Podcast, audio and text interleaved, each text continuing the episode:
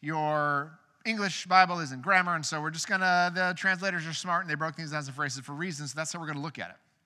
So it says, in, in love. All right, so that first phrase,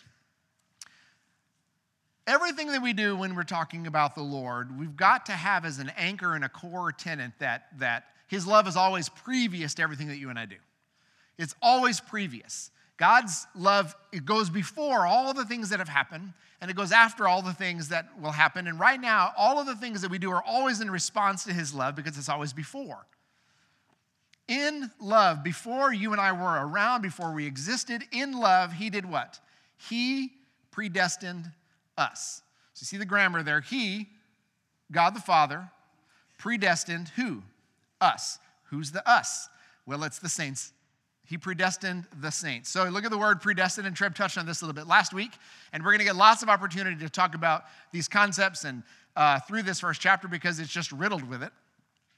And you ask the okay, what does uh, predestination mean? Well, it means like to set the boundaries or to set the markers beforehand. Okay. Okay. So what did he predestine us to do? He predestined us. So I get to the what he's predestined us to do in a second, but so, in love, that's the motivation. He, God, predestined us. He set the markers out beforehand and said, These are my people. So, of course, what we tend to do, and we're going to talk about always the elephant in the room here, is what we tend to do is we read something in the Bible and then we jump a step or two outside of what the text is talking about and ask lots of questions and wrap ourselves around. If you've ever been in a, in a boat or you've ever been uh, fishing where there's weeds, right? Talk about getting hung up in the weeds. It's because you cast the line on the weeds, the thing gets hooked in the weeds, and you can't catch a fish when it's in the weeds because the hook's supposed to be in a fish, not in the weeds. And so, when you get hung up in the weeds, theologically, is when you're, you're not doing what you're supposed to be doing. You're not fishing. We're supposed to be fishing for men, not pulling all of our hooks out of the weeds all the time. Are you with me? So Jesus didn't say, I'm going to make you fishers of men whose hooks are always caught up in the weeds. No, he's like, I'm going to make you fishers of men. I get out on the boat and cast the net. I guess they weren't even using hooks. I'm not entirely sure how they fished. Apparently there were nets involved. But I'm beating my metaphor to death. But the reality is that you always ask the question, and when you're studying the Bible, there's a couple of things. And one is you want to make the plain things the main things, and the main things the plain things, right? What does Paul have this, these words in here for? Trev mentioned it last week that this is in here for a as a comfort, not a debate. So Paul's not writing this in here so that Christians can divide themselves into giant camps and debate what these things mean. Oh my gosh, he's writing it in here to comfort and to encourage the saints. That's why it's here. Now, the process of saying, okay, what does that mean? That's a beautiful process. That's what we can engage in in community. So when it says, in love, he predestined us, it means that beforehand, he set the boundaries of what? He predestined us to be adopted as his sons or as his children, as his sons and daughters through Christ Jesus. All these phrases are all linked, and it's kind of hard to stop at one. But he predestined us. Paul's going to explain here in just a minute about this process being in accordance with his pleasure and will, or in accordance with the kind intention of his will. And the idea is that God said beforehand, those are going to be my kids. And I was looking at different versions of the Bible, which there's a lot out there, and I found one called the Plain English Version, which is in the process of being translated. So it's being translated for uh, groups of um, Australian Indigenous people who speak a variety of Indigenous Aboriginal languages, and uh, but a lot of them speak English, and so they're writing a translation that's like really plain, so that those folks can have a Bible that all of them can basically use, right? Called the Plain English Version. so this isn't there's that there's like a pidgin English version. There's lots of English versions out there, but this one I just like plain English. Listen to this. This is oh, uh, starting in verse four. Um, a long time ago, before he made the world, God picked us out to be his people. And he joined us to Jesus so that now God can say we're good, like we never did anything wrong. He loved us, so we got Jesus to bring us into his family. And now we can be God's own kids. God did that because it's what he really wanted to do. So we have to thank him a lot for that. God loves his son Jesus very much. And after we're joined to his son, God's really good to us too. Why do you think translators translated that for a group of people in English? Is it because they want them to get in big fights about who predestined what to who? It's because he wants them to know, and it's because God wants us to know, I'm in control and I've planned this whole thing out. It didn't just happen that God's sitting up there in heaven and Adam and Eve were tempted by the devil, and he's like, What am I gonna do now? Oh, they're totally blowing plan A. Now I've got to go to plan B. Oh, Cain and Abel, okay, plan C. God goes through the entire alphabet. He's like, I'm going to have to make more alphabets because they keep blowing all the. What? God is not surprised by anything. That's why it says, He predestined us. Who is the one that's deciding things? Him, not me and not you. And what did He predestine us to do? To be adopted. So that word adopted obviously has a legal ramification where someone becomes the legal heir of somebody else, meaning you're, you're their legal child. But he adopted us as his sons. So, this idea of being adopted, uh, there's many adoptive families in our church. Uh, we ourselves, our youngest son Joseph is, is adopted, and we got the great joy of being at, the, at, at Izzy Thrower's adoption and her ceremony in the courtroom. and if you've never been to one of those, they're fantastic. So, I've only been to two. One was my own child, which is rather emotional, and then the other was, was Izzy, where we all cried. So you're in there, and you have these, you have a judge. So the judge is sitting up there, and they're presiding over things, and a lawyer comes up and reads all these things. You have these parents that they come up, and then there is this child. And so this process is saying, okay, this child, you are not this child's legal parents. And in this hearing, you become their legal parents. And in that process, they read out these things, and they read out the child's name before they are adopted, and then the parents often change their name. And in, uh, in, in our case, we, we changed Joseph, we gave him our last name. You know, he's a, he's a Scott now. And so there's this process that goes through, and then a judge declares, This child is your child with all the rights and privileges, just as if they were born to you. They're in every way, shape, and form legally your child. There is no legal distinction between a biological child and an adopted child, period. There's none. On Joseph's birth certificate from the great state of Texas, it says that his parents are Jenny and I. So when we talk about adoption, there is this sort of legal process. But some other courtroom language in the Bible is this idea of justification that we're standing before a judge and we've been condemned by our sins, and that Jesus Christ is our advocate that stands between us and our condemner, a holy and righteous Father. Why are we condemned? Because we sin. And we stand condemned in our sins already. That's what John 17 says, that we stand condemned in our sins. The only thing that frees us from this condemnation is faith in Jesus. So those who put their faith in Jesus, God is the judge, then looks to Christ, puts our his guilt, our guilt was put on him in a, in a, in a propitiatory sacrifice that we'll get into in the next two verses, which is what Paul will do, but I'm not going to get into today. But this idea that he were declared righteous before a holy God that's justification. God says you're righteous. You have Christ's righteousness on you. It's called the imputation of his righteousness. His righteousness is put on us. God made him who knew no sin to be sin for us, that through him we might become the righteousness of God. This is justification. But there is a relational side to the just, our justification, and that is adoption.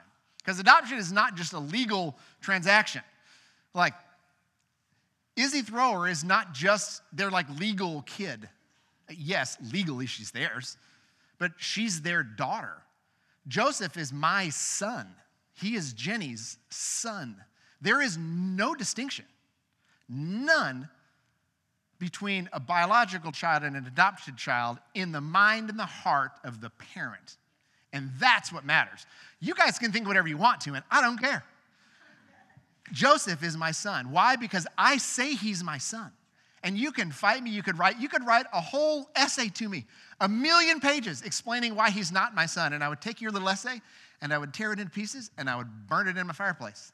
I would send it straight back to hell because that's where it belongs. So, why? Because I get to say who my child is when I'm the adoptive parent. When it says he chose us, he uh, predestined us, God is the one who declares who gets to be his children and who doesn't. He predestined us what? To be adopted as his sons and daughters. So that there is not only this judicial aspect to it, but this relational aspect to it. He becomes our father. Not just a judge. It's like the judge is now stepping off of the stand and saying, Great, you're now forgiven of your crimes, you're free to go, and now I want to make you my child. Like, that would be crazy. But that is what has happened. Adopted. We get to be God's kids. It's amazing. And he's adopted us as his sons. Uh, other versions say, as his sons through Christ Jesus to himself. Through Christ Jesus to himself. It's not sort of this faraway adoption, it is a father bringing children into their home. Children who were lost, children who had no parents, orphans, brought in to himself. And this phrase, through Christ Jesus, is deeply important because you and I had nothing to do with our adoption. So I want you to imagine uh, Jojo. How could Joseph have affected or made happen his adoption into our family?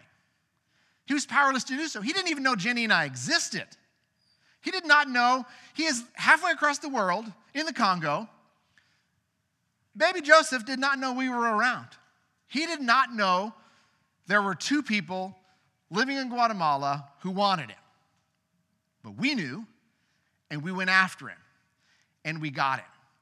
He was utterly powerless, either financially or any other resources, or, or cognitively or intellectually, or by his knowledge, incapable of adopting himself into our family.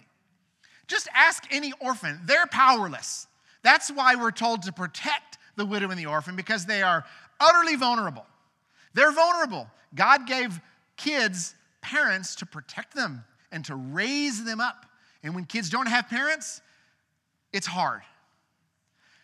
And so we had a son in the Congo, and we found him. We went after him. I know that the analogy breaks down on a lot of levels, right? Because we're not sovereign and we're not eternal and all these things. We did not predestine from the beginning of time that we were going to do. That was all that falls apart. But the whole process, the reality that Joseph had no power to adopt himself. All the power was in Jenny and my hands. And the Lord moved heaven and earth to make it happen. It's an incredible story. But that in love, he predestined us to be adopted as his sons through Jesus Christ. It is through the sacrifice of Jesus that we are able to be adopted as God's sons. Not because I'm worthy of being his son, not because you're worthy of being his daughter, but because Christ is worthy, that worth goes to us, gets transferred to us. And that is the means by which God is then able to adopt us as his children. It's incredible. Like we're singing this song that God is good. There is, man, there, we have no end to the things that we can praise the Lord for if we would but just stop and read the word and consider it. Uh, most of my grumbling and my complaining, which I, I don't know, maybe I'm just human, I, have, uh, I tend to grumble and complain about things sometimes, and so I think I'm not alone in this, but the whole nation of Israel kind of did a lot of that. And then the pictures of the Bible of lots of grumblers and complainers. The New Testament tells us don't do everything without grumbling or complaining. So when I grumble and complain, if I focus on the truth of what God has done for me, it kind of makes the grumbling fall apart.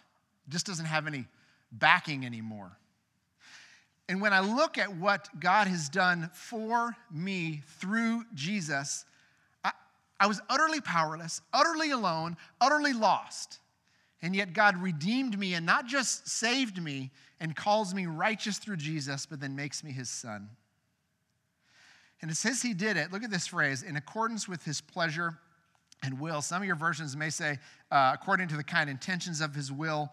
Uh, it's these really these, these two words that mean a goodwill or benevolence, delight, pleasure. Um, like in this version right here, it says he did it uh, God did this because it's what he really wanted to do. I love the basic basicness of that, right? Why did God do this? Because he really wanted to do it. Well, was somebody making him do it? No. Why? Because anybody who would make God do something, that would be God. Can't make God do anything. Whoever makes God do something, that's let's go worship that thing because they're more powerful than God. I want to worship the Almighty God who is pushed by no one, who was motivated only by himself. And it says that in accordance with his pleasure and will. Do you know that you are adopted as sons through Christ Jesus because it's what God wanted to do? and it is in, it is a, and it is in accord with, in line with his will, what he wants, and his pleasure. He took such great pleasure and delight in adopting you as his daughters and his sons. It's remarkable. The process with Jenny and I was hard with Joseph. The amount of paperwork you have to do to go through an international adoption is crazy. Like you can just make a baby and you go to the hospital and have a baby and then they just send you home. You're like, here we go, deuces. Like, uh, we'll see you never. And that's it. I don't have to sign, pass a test, take a class. You're like, no, go feed your baby. And that's it. Just let you go home. The, the process that we had to have, it was months, months and months and mountains and mountains. You have a file with all the papers in it just to remind us how much we loved this child and how we would fill out a million pages of paperwork a hundred times a day and we would do it all over again for the rest of our lives just to get Joseph. How much more pleasure did God take in adopting you as his child? Do you think he's joking when he says that it was in accordance with this, the kind intention or the pleasure of his will? He's not joking, it's not making things up. He's saying it because it is true. God looked at you and he said, I want this person to be my child, and I'm going to take joy in that process. Jesus takes the joy before him and says, I'm going to go rescue my brothers and sisters, and I'm going to bring them into our family. It's amazing. Watching the Trinity, as we looked at last week, working through this whole process is incredible. Just two quick asides. Watch for the Trinitarian languages to go through this, but also there's a phrase in here, in Him or in Christ. Just keep that in your brain as we study through these, especially this first chapter of Ephesians. It's going to happen a lot. And if you want to take a note card, I'm a dork for note cards, but you take a note card and you just write, get a big one, and you write on the front of it, in Christ I am or in Christ I have. And as you, or maybe just write it in your Bible, circle it and say, because I'm in Christ, what do I have now? What's true of me? And write those things down. In Christ. See as we go through this what's going on because you're in Christ. For us, not in Christ, but through Christ, we're now adopted as his sons. Okay, next phrase here. To the praise, so all this is done, this process of adoption, this predestined us to adoption as his sons through Christ Jesus in accordance with his pleasure and will. That is to the praise of his glorious grace, which he has freely given us in the one that he loves. So, to the praise of his glorious grace. What is the result? Remember, we talked about that this was to a comfort and not a debate. Paul starts this off in verse 3 Praise be to the God and Father. The, re- the goal of all this is worship, it's praise. And then it ends here in verse 6 to the praise of his glorious grace. Like any theological discussion, this is probably tangent, but any theological discussion that does not end in worship is wrong-headed, badly motivated, and just going to get you in trouble. If you're having a theological discussion that doesn't end in worship, you're doing it wrong. The purpose of this theological discussion is to be to the praise of his glorious grace. That's, that's there's reason why we structure a worship service like we do. Our worship service literally begins and ends with worship. That's because that's the whole thing's supposed to end. Our life is supposed to begin and end in worship and worship all the way through. So as we think through these things and you think, what is my response to all these things? What is my response to, what's my response to what I'm learning here? What's my response to the debate and the discussion of what does it mean that he predestined us to it? And as you look, what does it mean that he chose us in him? What's it mean that, and we'll get down to verse 11, we were chosen, having been predestined. You know, what, what do those things mean? If the end result is not worship of the Lord, something's off. And you need to be really careful because that's where divisions come in the church. And that's where I'm not telling you not to be theologically minded. I'm actually telling you to be theologically minded, but rightly so, so that it ends in praise of his glorious grace. Okay, tangent back to the praise of his glorious grace, which he has freely given or lavished on us in the one that he loves. This idea of freely given or lavishing us in his grace, um, it's this idea of so, okay, have you ever um, been, well, okay, this happens in our family a lot because everybody drinks each other's drinks, right? So you make a drink and you have a cup of something, and then somebody sees it and then they drink it because, you know, they're like, oh, that's here. Surely that was made for me. I'm going to drink it all, and then I'm going to leave it empty. And so, if you were to imagine that there's a bunch of thirsty people around and there is a cup that never runs dry and so which is there's images of is of course in in the new testament with the river of life you can come to and all who are thirsty can come to drink. We can come to jesus and that this cup never runs out. And so no matter how thirsty you are no matter how much your need is you can always come to jesus and get a drink. So this idea of freely given us this grace that has been lavishly given to us there is no end to it. Why because the giver is infinite. He has no limit. He does not run out of resources. He does not run out of grace. He does not run out of time. He does not run out of passion or desire or love. He does not run out of any of the things that people run out of. God, our Father, is infinite in his love for us, and he is infinite in the way that he gives us his glorious grace. And you notice how he gives it to us at the end of verse 6? It's freely given us in the one he loves. That's Jesus. Because he loves his son so much, we are the recipients of this grace. Isn't that wonderful? This the picture that we get of the Father loving the Son. Of course, the word Spirit is not in here, but the, as reading the, is using the rest of the context of Scripture, how the Spirit is working on all this to regenerate believers who are dead in their sin and to fill us with the life of Christ and all that is going on in this. We get to like step into the middle of the relationship with the Triune God, and we are abundantly, overwhelmingly blessed because of it. That's why back in verse three he says he's given us every spiritual blessing in Christ. Okay. You can just tell him I'll, I'll talk to him later. It's, uh, I'm, I'm up here, I'm busy. So, um, so he, I'm to read this again, and then I want to get into a little bit of application, and then um, we're to be done. Let me just read this again. In love, he, God the Father, predestined us to be adopted as his sons and daughters through Christ Jesus to himself, in accordance with his pleasure and will, to the praise of his glorious grace, which he has freely given us in the one he loves you, if you're hearing my voice right now and you have put your faith in Jesus Christ, you know what? Even if you haven't put your faith in Jesus Christ, God loves you and He wants you to put your faith in His Son and be saved from your sin. And if I'm saying these things, you're like, none of this makes any sense to me. I don't know who Jesus is. Jesus is the one who comes to save. That's what His name means. And so when you realize and you're convicted of the sin that is in your heart and you look to God and you say, Lord, save me. I believe that Jesus Christ was your son, that he lived a perfect life, that he died on a cross for my sins, that he rose from the dead. I put my faith in you, and I trust in you to save me. That makes you a believer. That means these things are true of you. For the saints, for those who are following Jesus, you are loved. You are loved. How do I know that? Because it says, in love, he did these things. So you are loved, not just liked, not tolerated, not patiently endured, loved. Loved. And a, a world that is to- totally breaks and has always broken what the meaning of the word love is means that God gave himself up for you. He loves you. And because he loves you, it means that you are adopted. And because you're adopted, one of the things that means that it means that you are wanted. You are wanted by God. He desires you, and it pleases Him to come after you.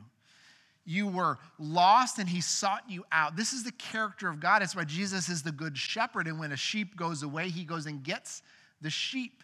You are wanted. When Jesus picks the disciples, it says that He picks these 12 people that He wanted. He wasn't just picking 12 dudes. He could have probably picked 12 better dudes, but he picked those because he wanted them. You are here, you are Jesus's because he chose you and he wants you.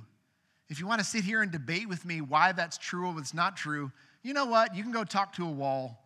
I'm going to rest in the truth that I'm wanted and that I'm chosen. That when I'm struggling, that when I'm like, why am I here? What does all this matter? That God tells me, I know you don't have all the answers and I know you're frustrated, but I want you to know that you're wanted, that I want you, that I pursued you in love, and that you're mine you're wanted.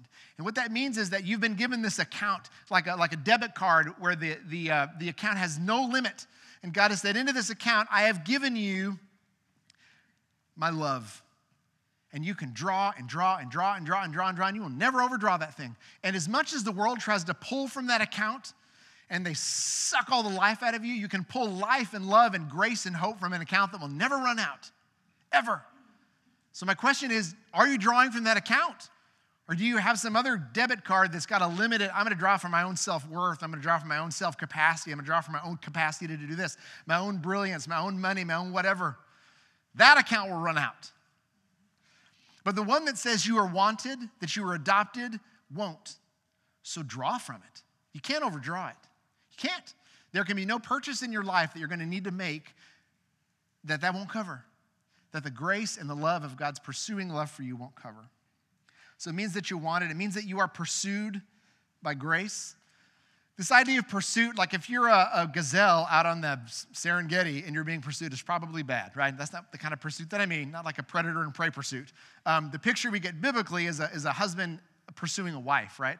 Out of love, he sees this woman, he desires and loves her and wants to take care of her and be her husband. Not to use and abuse, but to give himself up for her. That's a biblical picture of husbandry. I know the wrong word. I feel like that's like a very farm like.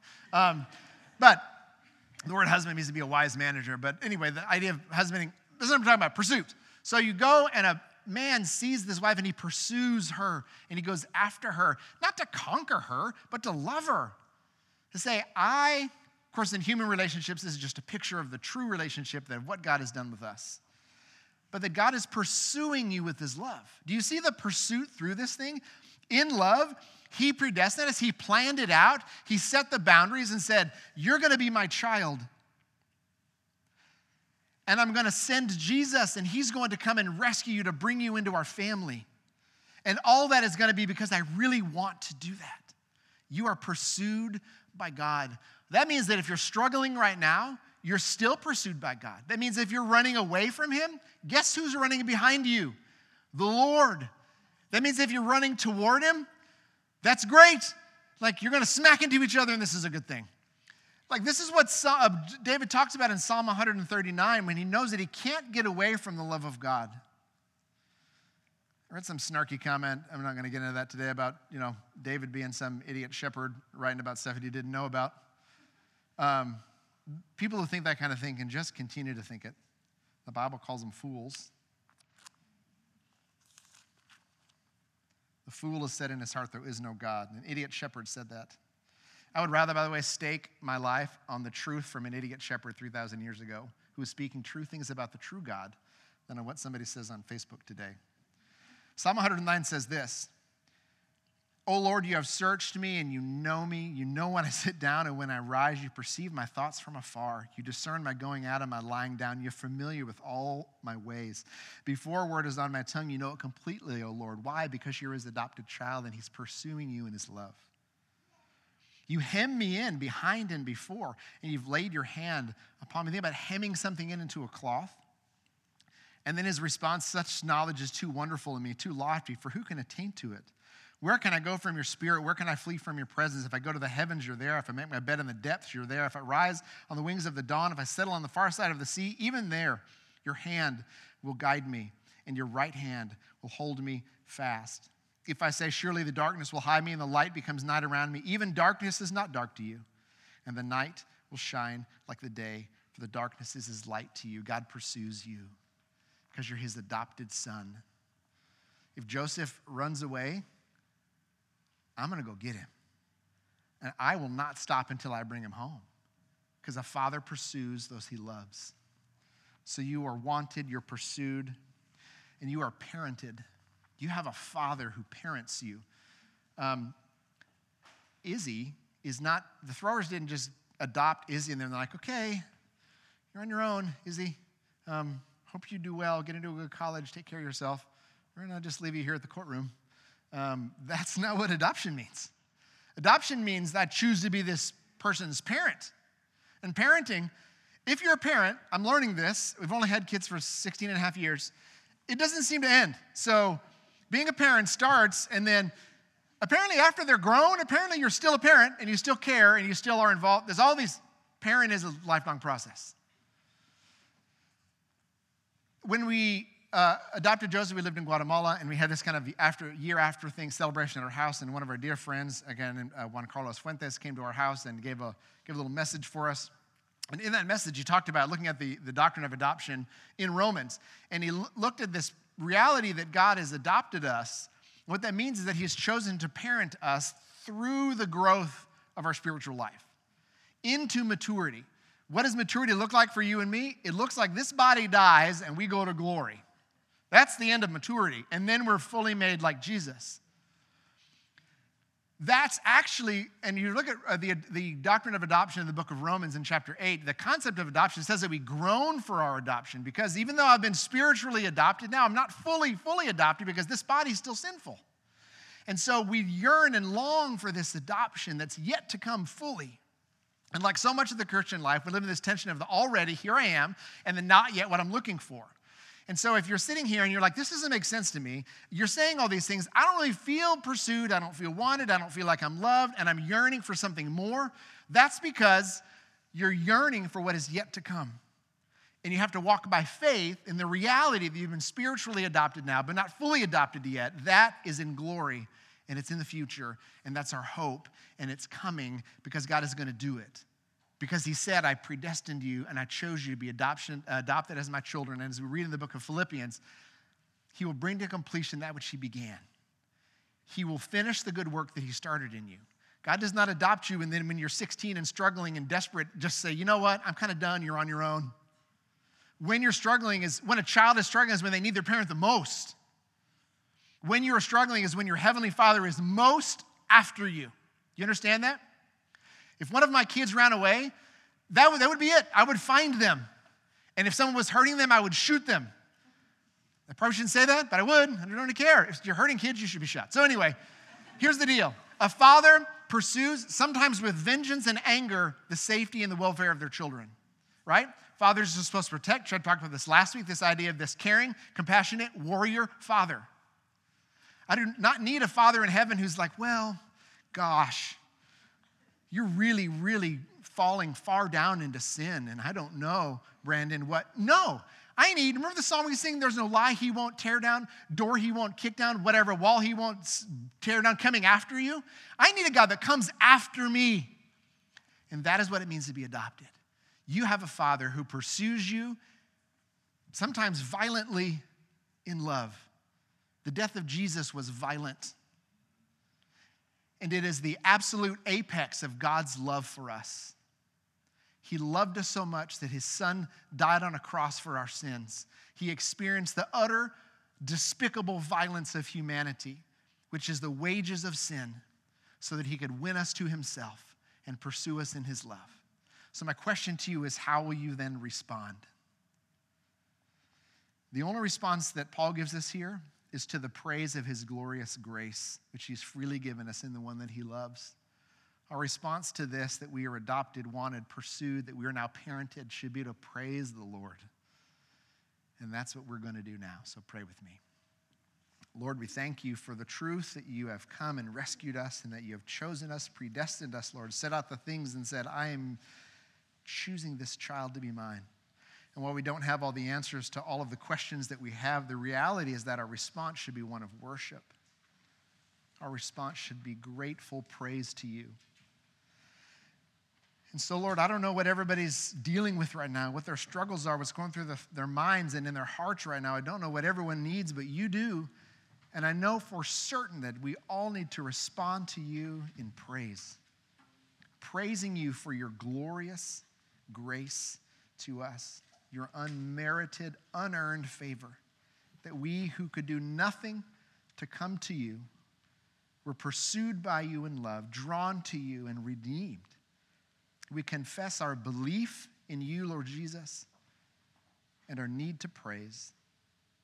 So help us, Lord Jesus. Restore us, equip us for this week, fill our hearts with wonder, with courage, and with praise as we respond to you in worship right now. Christ's name we pray. Amen.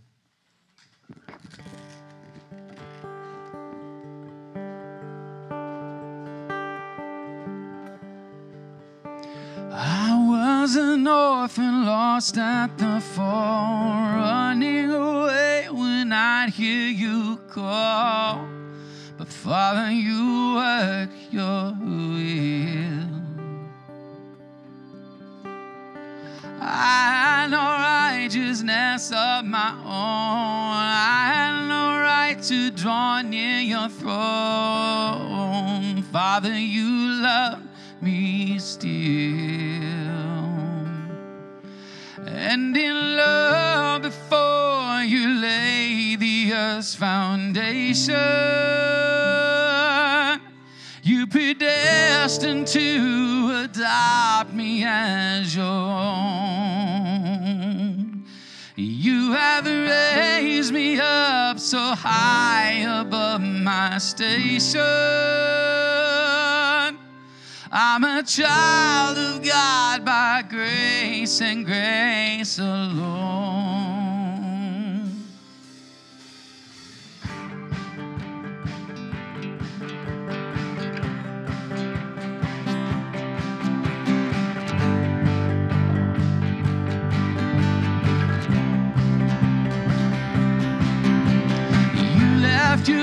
To seek out the lost. You knew the great and terrible cost. But Jesus, your face was set. I worked my fingers down to the bone, but nothing I did could ever atone. But Jesus, you paid my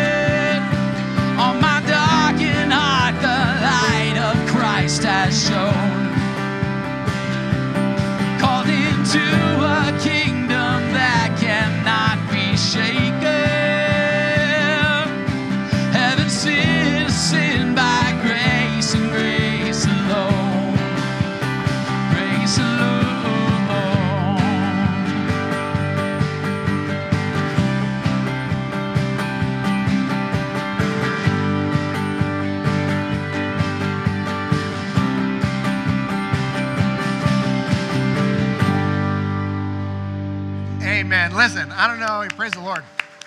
I don't know what's coming down the pike at you this week, but whatever's coming, I want you to answer that trouble by clinging to the truth that God chose you as his child, that you are adopted. That means that you are wanted, you are precious to him, you're pursued in his love, and he is fighting for you. So fight like alongside of him and not against him this week as he grows you up in grace and truth and go in peace.